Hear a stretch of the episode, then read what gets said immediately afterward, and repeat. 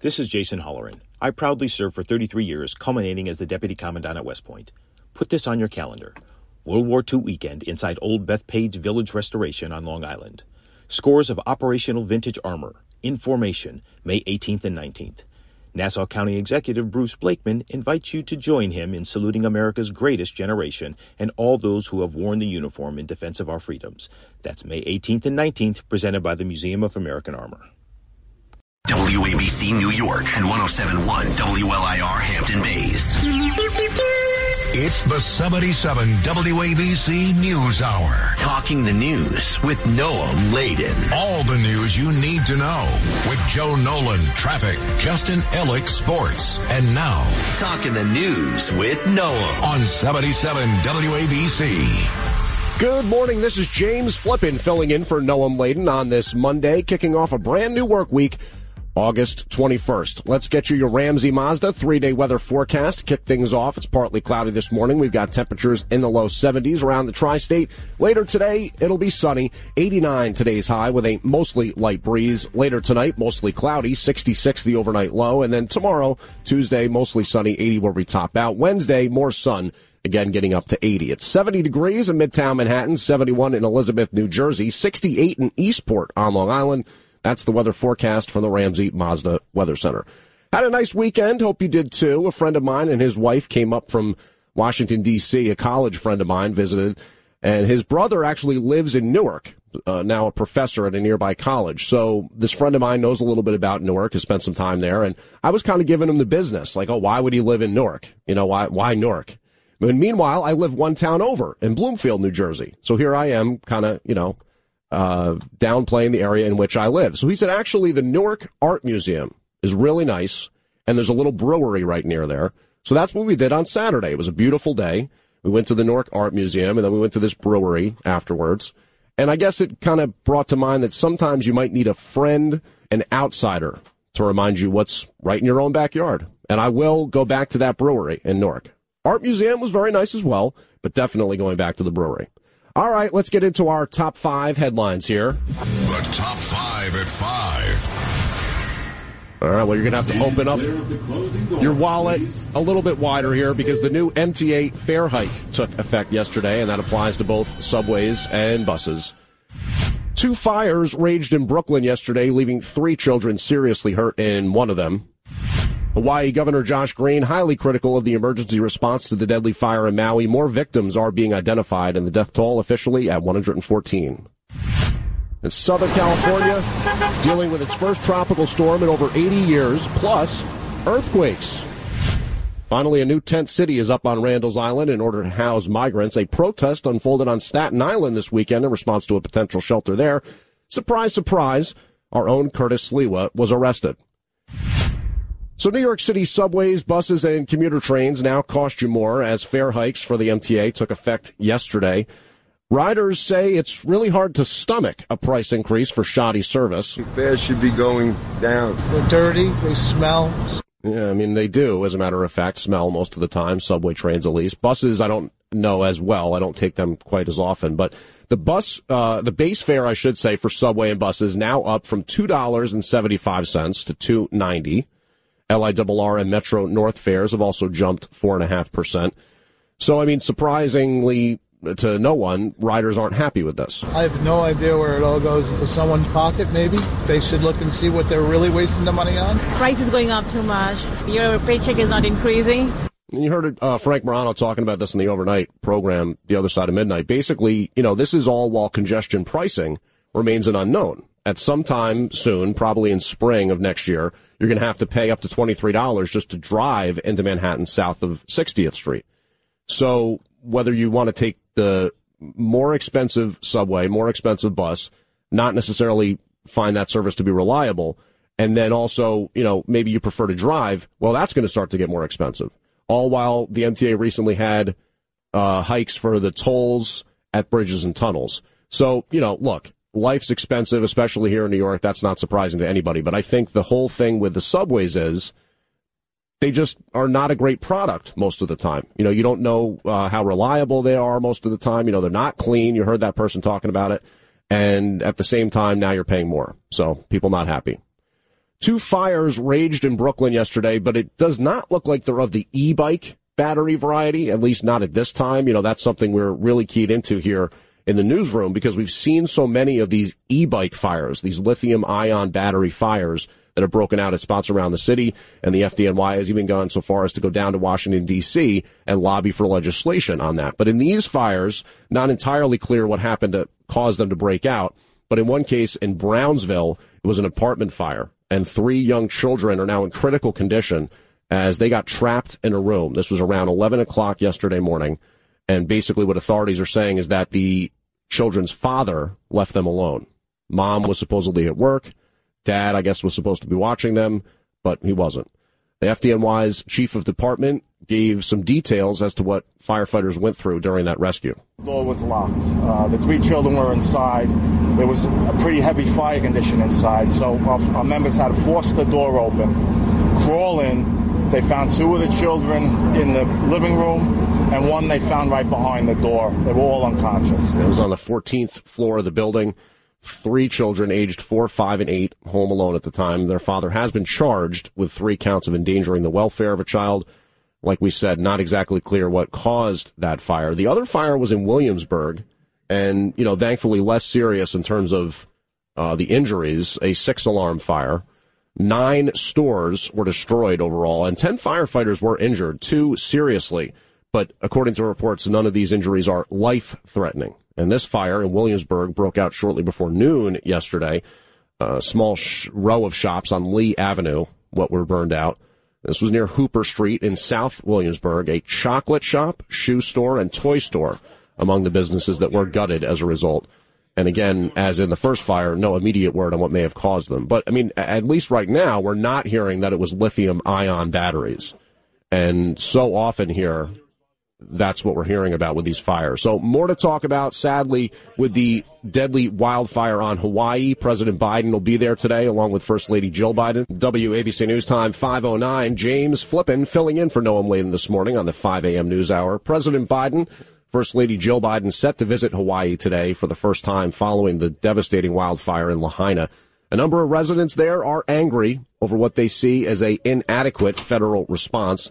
The Bidens plan to meet with first responders and survivors. They'll tour areas impacted by recent wildfires that have killed now at least 114 people. And I say that with some emphasis because officials estimate that roughly a thousand people are still missing or maybe unaccounted for in some way. And there's even speculation that, again, this is speculation, that officials are more or less kind of keeping that death toll lower than they know it to actually be because everything is just so devastating and tragic there right now that maybe they feel people can't almost handle the truth regarding what that death toll might actually be. But again, that's conjecture at this point. There's also hope that there will be more people found at some point. The blaze that tore through the town of Lahaina on the island of Maui is now the deadliest wildfire in modern U.S. history. And we heard plenty from officials over the weekend, including Hawaii Governor Josh Green, who held a press conference on Friday night then he went on CBS's Face the Nation over the weekend and said that Hawaii has had as many fire emergencies this month as it had during a 50 year span. And Green at times has kind of alluded to or directly mentioned climate change with regards to these fires. But one of the biggest issues and sources of controversy right now concerning what happened in Hawaii or what didn't happen in Hawaii are these sirens they have. This, this siren system you know, that's really designed, I guess, to alert people to potential tsunamis. And there was a deadly tsunami in 1945, I believe it was. Um, maybe it was earlier than that. It was definitely in the 40s, sometime around World War II, where there was hundreds of people killed, or around 150 people killed in a tsunami there in Hawaii. So they installed this siren system. Uh, they test it every month. People that live there say you hear it all the time. And the governor, Governor Green, is basically saying now he wishes those sirens had gone off for the wildfires, even though they're not typically used for that purpose. The challenge has been that historically those sirens are used for tsunamis. Uh, that's when I came to Hawaii 23 years ago was told when I was living down near the shore. So it's usually tsunamis and hurricanes. Of course, I, as a person, as a father, as a doctor, as I wish all the sirens went off. So reviews are underway regarding why the sirens didn't go off. like we said, major source of controversy there in Maui. And on social media, there's been, you know, tons of speculation, tons of intrigue as to what really happened here, right? You talk the deadliest wildfire in U.S. history, a lot of people are going to ask questions. And some of that's gone into the more conspiratorial, like, you know, were some kind of special energy weapons used here? Was this a land grab where uh, hedge funds and super wealthy individuals want to buy up the land on Hawaii? Is that potentially, you know, part of this? But it's starting to sound like what's starting to emerge is a narrative of a disaster waiting to happen, potentially coupled with some seriously negligent mismanagement. I listened to a podcast over the weekend interviewing a journalist who's on the ground there in Hawaii and recently spent some time in Lahaina on Maui. He talked about how information is almost like what people need the most. In other words, supplies are getting there, food, water, blankets, clothing, all that. But information is what people in Maui are having a hard time getting. And there is a new report, by the way, talking about don't drink the tap water in Maui. So it's not like everything's fine there. They've had power restoration efforts uh, that have struggled to get back online. You know, cell phone uh, reception is spotty. But whether or not the alarm should have been used, officials with emergency management there in Maui say it would have been confusing because the thought is when you hear these uh, sirens, again, mostly tsunami alarms, you run to high ground. So the official response was, oh, you can't play these sirens. You're going to be sending people to their death running to these elevated areas where the fire was burning intensely. But with the intense wall of flame and all that smoke that was there in Lahaina, we heard about, you know, people running towards the water and having to run in the water because it was so hot and intense. It doesn't really make any sense that they'd all of a sudden be saying, "Oh, we got to run up towards the fire." I mean, come on. So at least it sounds to like to me and others that what happened was maybe there was a really legit fear from officials that if they ran that siren, people were going to essentially run to their death. But maybe that fear outweighed some of the other thought process. And we told you they're saying don't drink the tap water right now in Maui. There's been power restoration slow to go. Governor Green says really they're just trying to make life as li- livable as possible for the survivors there. Speaking on CBS Face the Nation, Josh Green said a priority is making sure everyone's sheltered. Green said more than a thousand people are still unaccounted for and he painted a grim picture of the recovery effort. He said 85% of the land has been covered, but searching buildings could take weeks. Green acknowledged that some remains might be impossible to recover meaningfully and that there are some people who will be lost forever. I'm Mark Mayfield. And heavy rain is expected to come into the area too over this week here, which when you're talking about the burned out ash of people's bodies and, you know, trying to recover those remains, pretty difficult to begin with. But then with all this rain that's falling or about to fall, it might make it ultimately just sort of impossible. And right now, like they're saying, 85% of the scorched area has been searched, but over a thousand people remain missing. So we're going to find out either way in the coming days exactly what's going on uh, with the potential for an increasing death toll in Maui. WABC News Time, 515. It's time to check in with Justin Ellick, executive producer Justin Ellick, who's wow. got our sports update here on a Monday morning. What's on up, a Justin? Monday, no less. You're really top top of mind, James Flippin. That is sharp stuff on a Monday morning.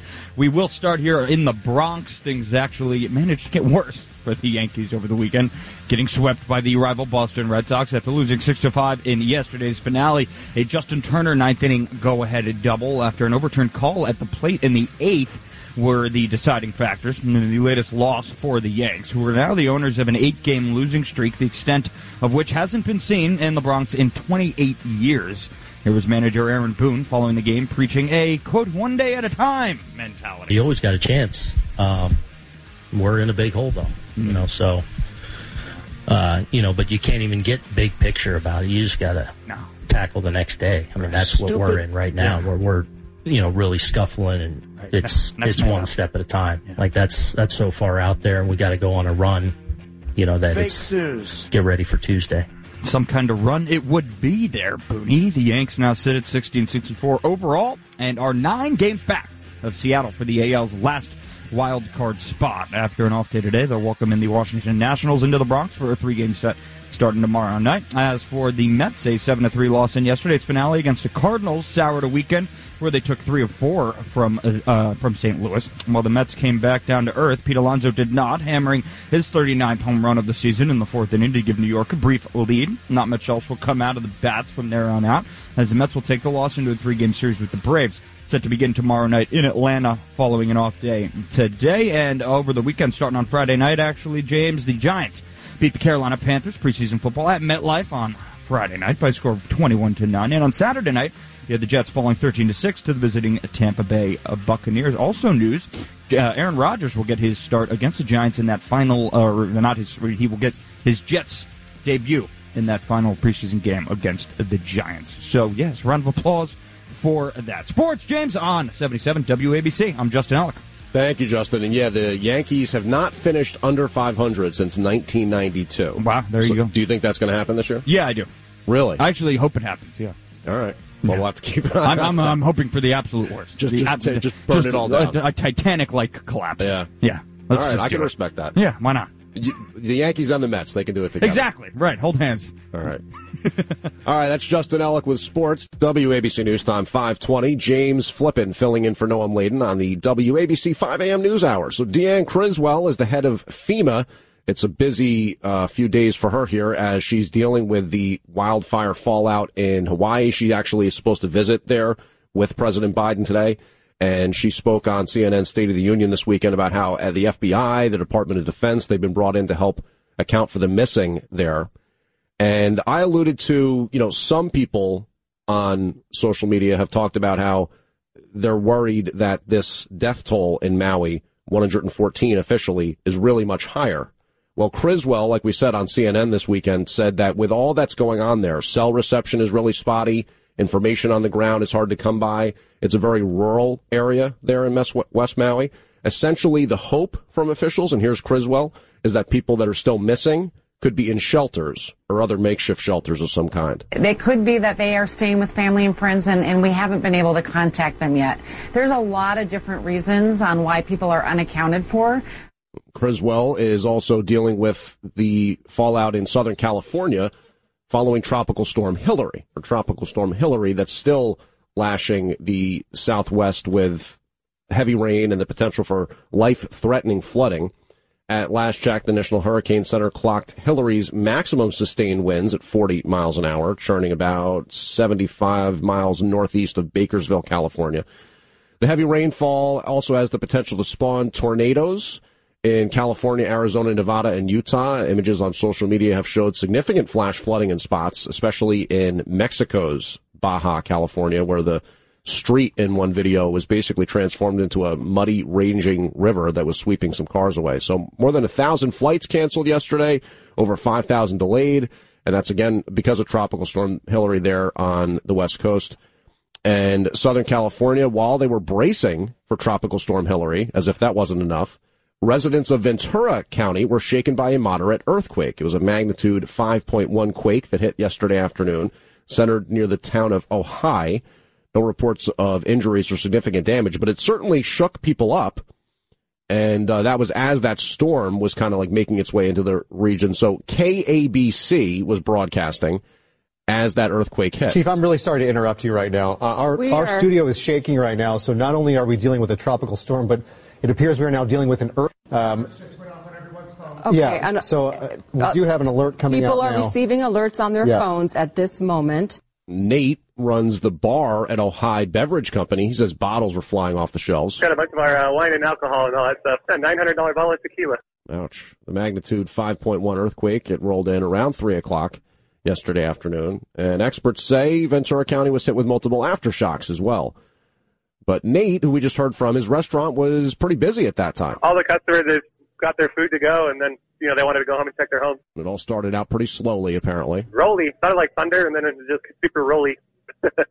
Eric Scott, a fire captain with LA County, explains what it means when authorities go into earthquake mode. What that means is all 106 neighborhood fire stations leave their fire station.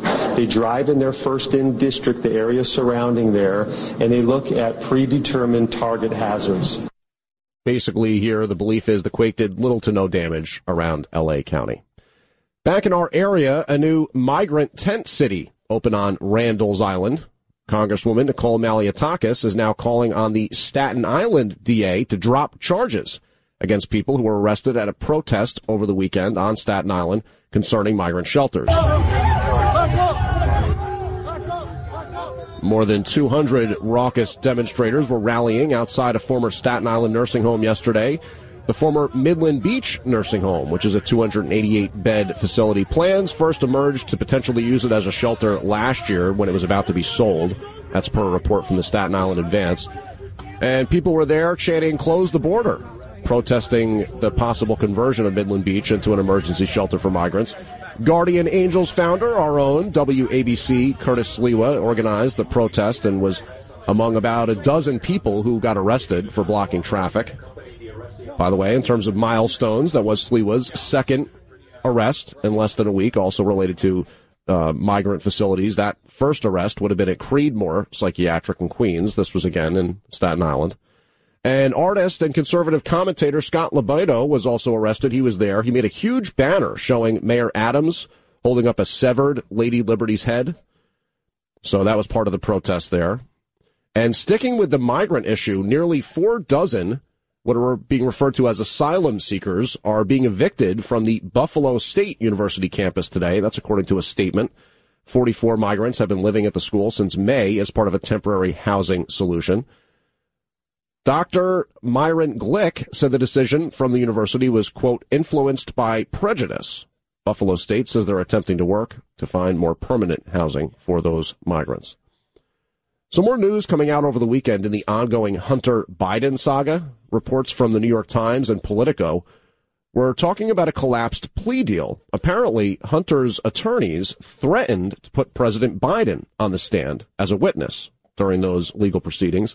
And that reportedly led to the collapse of the plea deal that Hunter was supposed to agree to, um, but which was later, you know, basically dissolved amid objections from the judge in the case. But according to these reports, the prosecutors involved in the case against Hunter were not comfortable with Biden potentially being on the stand, given how that's pretty messy because Biden technically heads up the DOJ. But that's, of course, not the only thing that President Biden is dealing with in terms of kind of, you know, bizarre legal situations here. He's continuing to face allegations of using fake names or pseudonyms while allegedly associating with Hunter Biden in connection to some of his son's business deals or visits connected to potential business deals. And Kentucky Rep. James Comer last week asked the National Archives to provide him with documents related to the names that are allegedly uh, were used by Biden, including Robert L. Peters, J.R.B. Ware, Robin Ware, and we'll see how much that story develops as this week continues. All while former President Trump's legal trouble continues, he's supposed to turn himself in by this Friday at Fulton County, Georgia. That's his Georgia case where prosecutors allege conspiracy to overturn the 2020 election.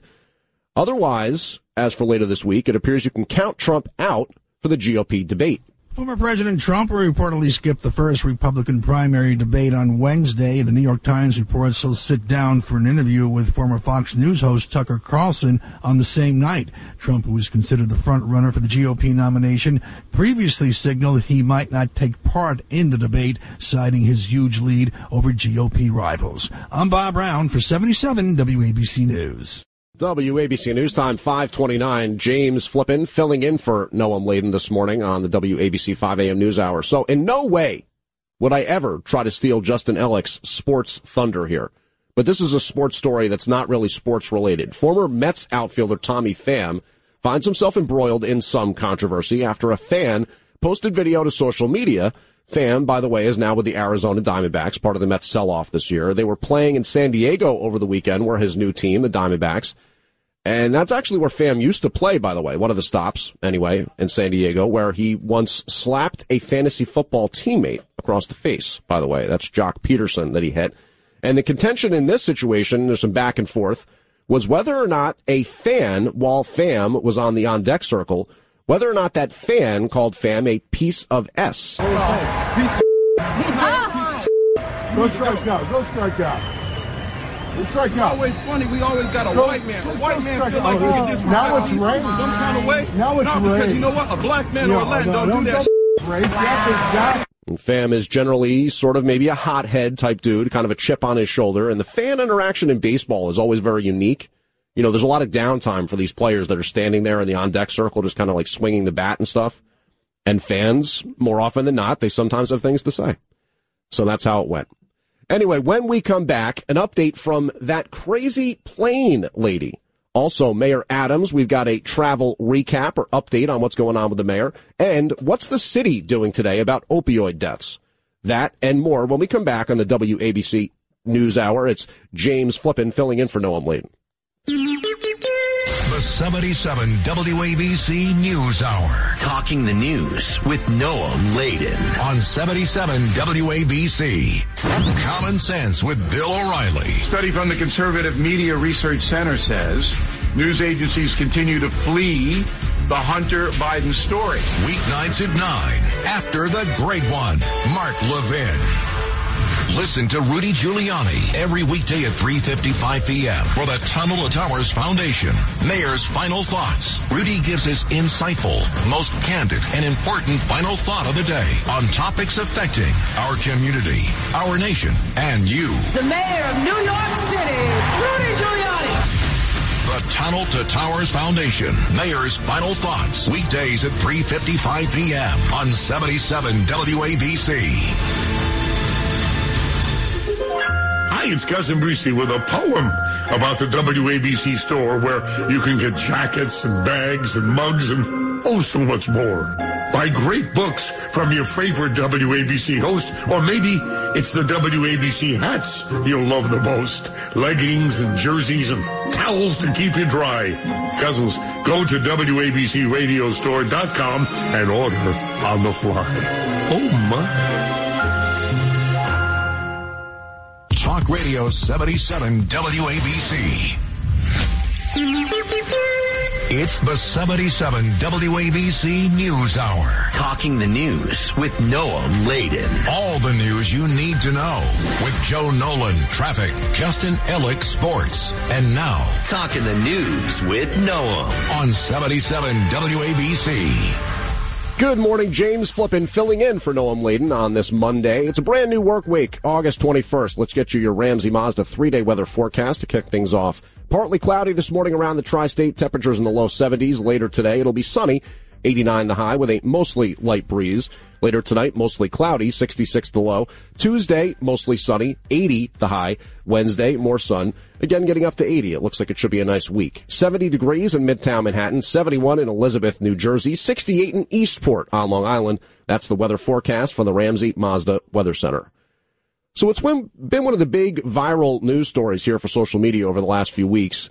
The woman behind that mother beeper is not real is rebranding herself. But I am telling you right now, that mother, that mother back there is not real. It's a Dallas woman who was seen on a viral video getting kicked off an American Airlines plane. It later emerged that her name is Tiffany Gomez, who is known by many as the crazy plane lady.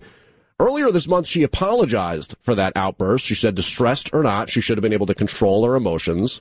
And some reports say that there was some sort of a dispute that broke out concerning AirPods. Maybe she dropped her AirPods on that plane or something like that. She referred to the many memes and jokes online that have emerged. She said some of them have been amusing, others have been invasive and unkind. And at the time, she promised to move on with her life and make something positive out of the experience. Well, now she's back on social media. She posted a new photo shoot over the weekend. It shows her sitting on what looks like a nice kitchen floor. Maybe it's a nice wood floor. And the caption reads, one moment doesn't define you, but it can define your purpose. That was on Instagram. It included some hashtags, self-love, empowerment, motivation, and stay tuned. There were some responses, including one user who said, Woman of the Year 2023. Staying with social media, Elon Musk says X users, formerly known as Twitter, will no longer be able to block accounts except when it comes to private messages. He wrote in a post Friday announcing the key safety feature would be eliminated. Musk has made big changes since acquiring Twitter last year for $44 billion, laying off employees, reinstating banned accounts, and most recently rebranding it as X. He did not give a reason for getting rid of the block function or say when it would take effect. He noted the mute function will continue to be available. I'm Julie Ryan. And repeating our top story now, you are paying more for subways and bus fares here in New York City. Tolls recently went up on bridges and tunnels. Now it's going to cost you more to ride in New York City subways, buses, and commuter trains. Fares should be going down. They're dirty. They smell. The base fare for subway and buses going from two dollars seventy five cents to two ninety. LIRR and Metro North there is also jumping four and a half percent. It all comes as the details continue to be ironed out on the MTA's controversial congestion pricing plan, which could charge drivers entering Manhattan below 60th Street anywhere from nine to twenty three dollars. I'm Bob Brown for seventy seven WABC News. James Flippin filling in for Noam Laden on the 77 WABC 5 a.m. news hour. A small plane crash on Fisher's Island in New York is under investigation. It was on Friday when the flight from Martha's Vineyard to Montauk began having engine trouble. Fortunately, the pilot and two passengers on board were not injured. And by the way, Mayor Eric Adams was supposed to be up in Martha's Vineyard this weekend, but that event was canceled. It was a big fundraiser at Martha's Vineyard, canceled kind of last minute. Apparently, many of the city's black political establishment had flocked up there to the New England Oasis. Not clear why it was canceled, part of the mayor's bid for a 2025 reelection and some fundraising efforts. By the way, uh, we know that the mayor has taken off and headed for Israel. He's spending today in Jerusalem and tomorrow in Tel Aviv, planning to meet with local and national leaders to learn about Israeli technology, along with planned discussions on efforts to combat anti-Semitism. The mayor does plan to be back in the city on Thursday. WABC News Time 539. James Flippin filling in for Noam Laden this morning. So we mentioned that Mayor Adams is visiting Israel and learning more about technology there. We know one type of tech the mayor is very into are drones. Well, it's not known how Adams feels about this then. The New York State Assembly may look to limit the official use of drones. Face masks are once again required at two hospitals under the Syracuse Upstate Medical System, University and Community General. In a memo, the hospital reimposed the mandatory mask policy for patients, staff, and visitors. COVID testing is also required for all patients being admitted to the hospitals as well. The hospital cited an increase in COVID cases among staff and hospital patients for the precaution. The policy will be reviewed again in three weeks. I'm Liz Radabali for WABC News. All right, that's not the story I meant to play there, but that's okay. Yeah, uh, as COVID cases are on the rise, that mask policy is in place there for Syracuse, that hospital. And speaking of medical concerns, a fentanyl death awareness event is being held today in the city in Times Square, 10 a.m. this morning. It is National Fentanyl Awareness Day. And organizers say all are welcome to come and educate themselves concerning the fentanyl crisis. The event will also be distributing an over-the-counter naloxone nasal spray, which the FDA recently approved. And you know, naloxone can reverse the effects of an opioid overdose or poisoning. There's also an event in Brooklyn being held tonight at NYPD Youth Center. And if you've been riding the subways recently, you may have seen these. The city has an ad campaign it's running that's printed in multiple languages and it's aimed at kind of raising fentanyl awareness. It's got pictures like three little baggies of white powder. And the question will be, can you tell how much fentanyl is in these? Because we can't.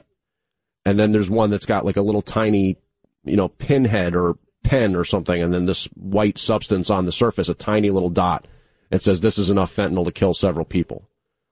Um, so you know that synthetic opioid fentanyl is killing a lot of people right now, and they're holding an event there in Times Square this morning, like we said. And this is something we reported over the weekend. Fans of Boardwalk Empire and The Wire are well acquainted with the work of late actor Michael K. Williams. A Brooklyn drug dealer was just sentenced to 10 years in prison for his role in Williams' death. Police say Irvin Cartagena was seen on video handing the drugs to Williams one day before the actor was found dead in his apartment in 2021. The U.S. Attorney's Office for the Southern District of New York released a statement saying, although their product had already claimed one life, Cartagena and his co-conspirators continued to sell potentially lethal fentanyl-laced heroin. Cartagena pled guilty to several charges back in April, and on Friday a judge sentenced him to 10 years behind bars. I'm Brian Shook. In California, actress Tori Spelling is recovering after reportedly being hospitalized last week. The reality star took to Instagram yesterday and shared a picture of her hand with an IV. She didn't give that many details, but did say it was her fourth day in the hospital. Uh, per her hospital band, she was first admitted on August 17th. You could see that hospital band on the images. She's been in the headlines recently because apparently she and her husband lost their house out there in California. Of course, her parents and father Aaron Spelling were famously loaded when Tori Spelling was growing up. But I guess she's been living a pretty modest life lately, living in motels. Um, she's been having some sort of trouble, and it's not entirely clear what the medical situation is. But um, that's the latest with Tori Spelling. A new study reveals the cleanest and dirtiest parts of New York City. This is per a website, House Fresh. They looked at sanitation complaints. They measured indoor air quality. A section of Bed-Stuy, Brooklyn, ranked the dirtiest section. That was per sanitation complaints. Parts of Eltingville, Great Kills, and Pleasant Plains on Staten Island, along with a section of Hunts Point in the Bronx, also made the dirtiest list. And this is sort of a confusing part of this story, by the way, or maybe just ill-informed part for me because I'm not really sure sometimes where Nassau County officially begins and, and it seems to traverse maybe neighborhoods in Queens. I asked two different Long Island residents about this. One who lives in Bellerose, right on the border. And he, I remember going to visit him one time and I noticed there was NYC DOT Muni meters on the block right around the corner from his house. So I was always a little confused by that. So anyway, this story about the cleanest sections of New York City lists New Hyde Park Queens as one of the cleanest, but I thought that was in Nassau County. The other cleanest parts of the city include Roosevelt Island, parts of Stuytown, Kips Bay, Gramercy, and Flatiron in Manhattan. And then Floral Park is listed it, but isn't again, isn't that Nassau County? So I don't know. Apparently geography is not my strength. There is an arrest that was made as two men recover from being struck in the head by a man swinging a baseball bat in two separate attacks in Queens Saturday night. The first incident happened around 610 at Astoria Park. The New York Post reporting a 46 year old man was struck in the back of the head by a man who then fled the scene on a skateboard. A second attack occurred a short time later, just blocks away at 19th and 20th Avenues. Police say a 79 year old man was struck in the forehead by the same object. And the same suspect at that. 36 year old Matthew Lloyd taken into custody. He does have a prior arrest record. A man arrested for gun trafficking charges here in the city found crime paid, but also put him behind bars.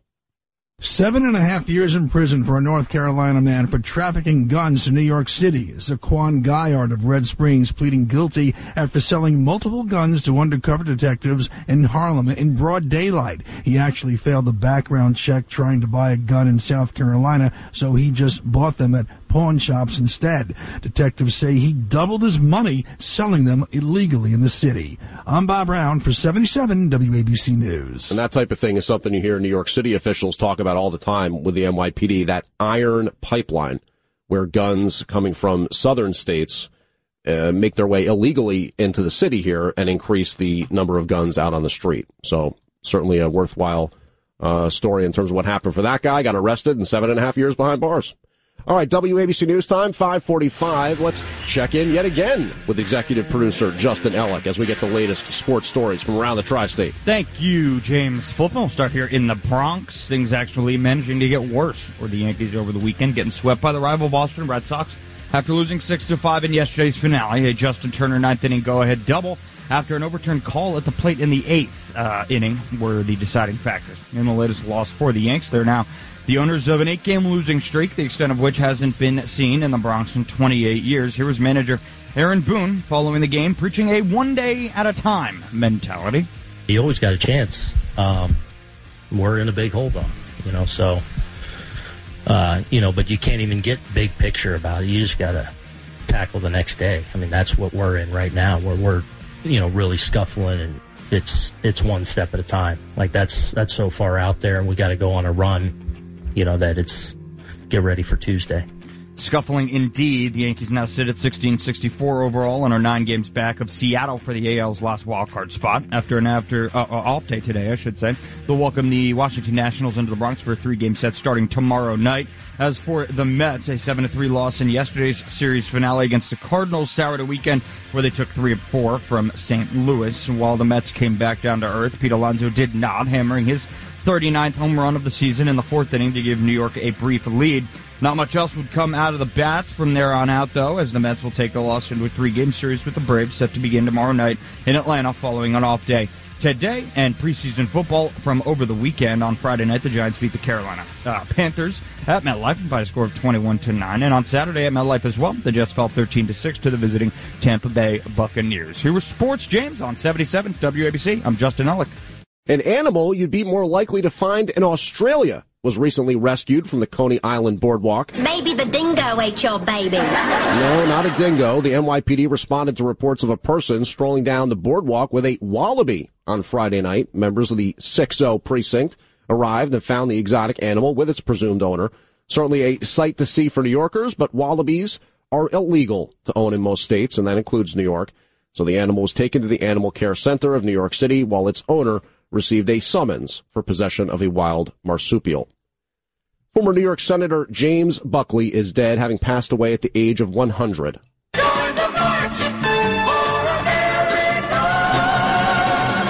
Isn't it about time we had a senator? Buckley. A clip from his 1970 ad as he ran for Senate here in New York, a member of the Conservative Party at the time. The former politician passed Friday at a hospital in Washington, the oldest living former senator at the time of his death. He later in life served as a Supreme Court Circuit District Judge and once unsuccessfully ran for Senate in Connecticut. So he's one of the few people to ever work for the judicial, legislative, and executive branches.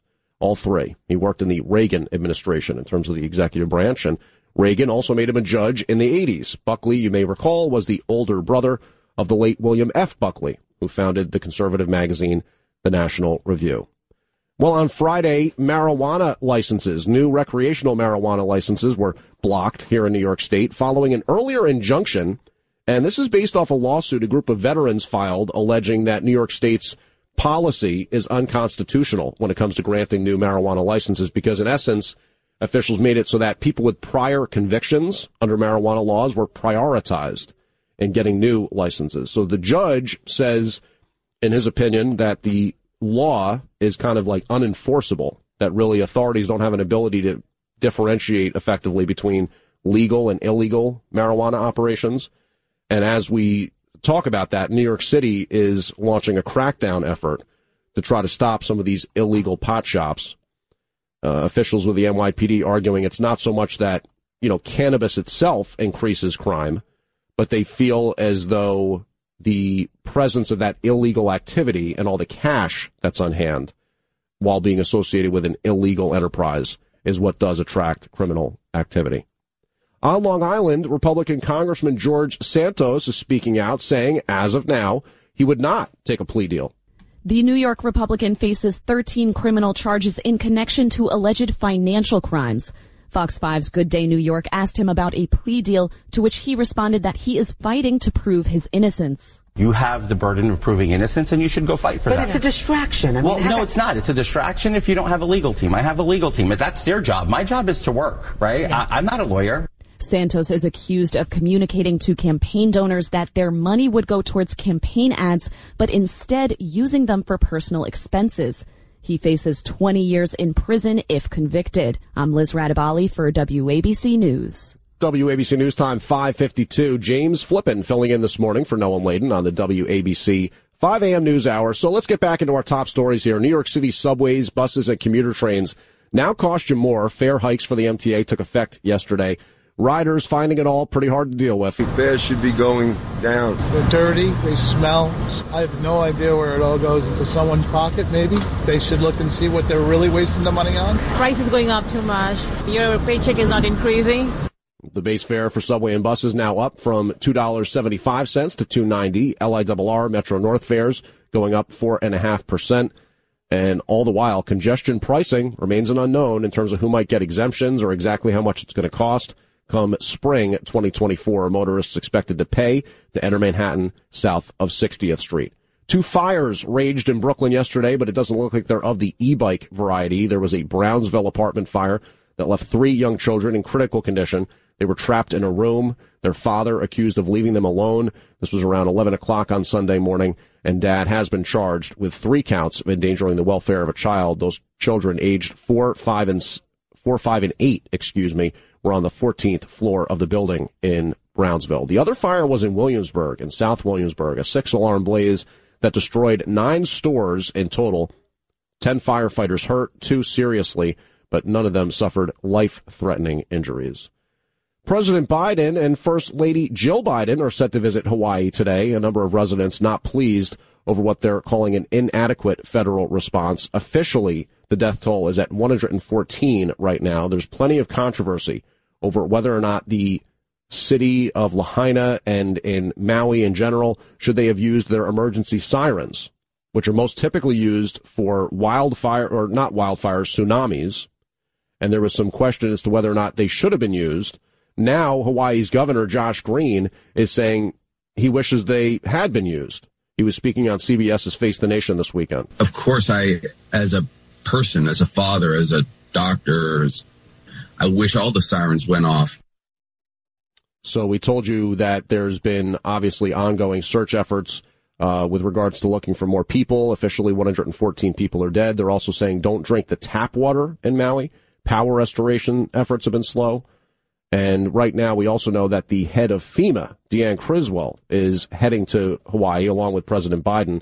She was on CNN State of the Union this weekend, said FBI, Department of Defense officials, they're all being brought in to help account for the missing. To help identify and also reunify people that may be in shelters, may have gone somewhere else, making sure that we can work together to identify who is still unaccounted for, where people are. Tropical storm Hilary in Southern California bringing potentially life-threatening flooding throughout the Southwest.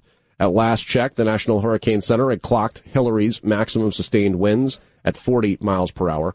Heavy rainfall expected, but the storm also has the potential to spawn tornadoes in parts of California, Arizona, Nevada, and Utah. And there's been significant flash floodings in spots, and especially in perhaps in Mexico's Baja California, and more than a thousand flights canceled yesterday. All the while, in Southern California while they were bracing for that tropical storm. A hurricane, uh, I should say it was the hurricane, an earthquake hit, a magnitude 5.1 earthquake that hit around 3 o'clock yesterday near the town of Ojai. No significant damage reported, no injuries reported in that, but certainly shook people up while they were waiting on that storm. In New York City, a new migrant tent city opened on Randall's Island and there were a number of people arrested over the weekend as 200 raucous demonstrators gathered outside a former Staten Island nursing home, which is being considered for a new migrant center, the former Midland Beach nursing home. WABC's own Curtis Sliwa, one of those arrested there, his second migrant related bust in less than a week.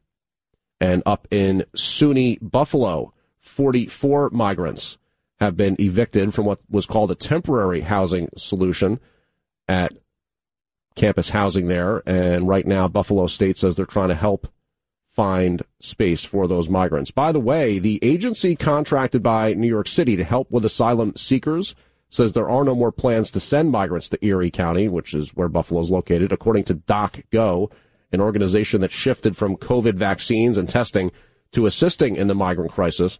More than 100,000 migrants have come to New York City. Around 500 of them were sent up to Erie County. Let's check in with executive producer Justin Ellick. He's got details on what's coming up on Sid and Friends in the Morning. Thank you, James. Bottom of each hour on this Monday morning edition of the best morning show in New York City. You don't want to miss our WABC a clip of the day, the Cats Roundtable with John Catsimatidis today. In the way of guests, 645 this morning, kicking things off. It'll be Jim Kerr. 705 in here, in studio, I should say. Curtis Sliwa joining Sid, as is the case every day here on the program. 740. It It'll be Rich Lowry for his weekly Monday morning segment with Sid, 845 this morning, Lara Trump on the program, and 910 this morning, wrapping things out on your Monday morning. It'll be Marc Molinaro. There you go, James. Your Monday morning edition. Sid and Friends coming right at you. That's a program for sure. So that's Justin Ellick. I'm James Flippin. Always a pleasure and treat to fill in for Noam Laden on the WABC 5 a.m. news hour. It's August 21st, 70 degrees, clear skies in Manhattan. And looks like the start of a beautiful weather week here in New York City. You might even say it looks spectacular. Coming up at Sid and Friends in the Morning with Sid Rosenberg.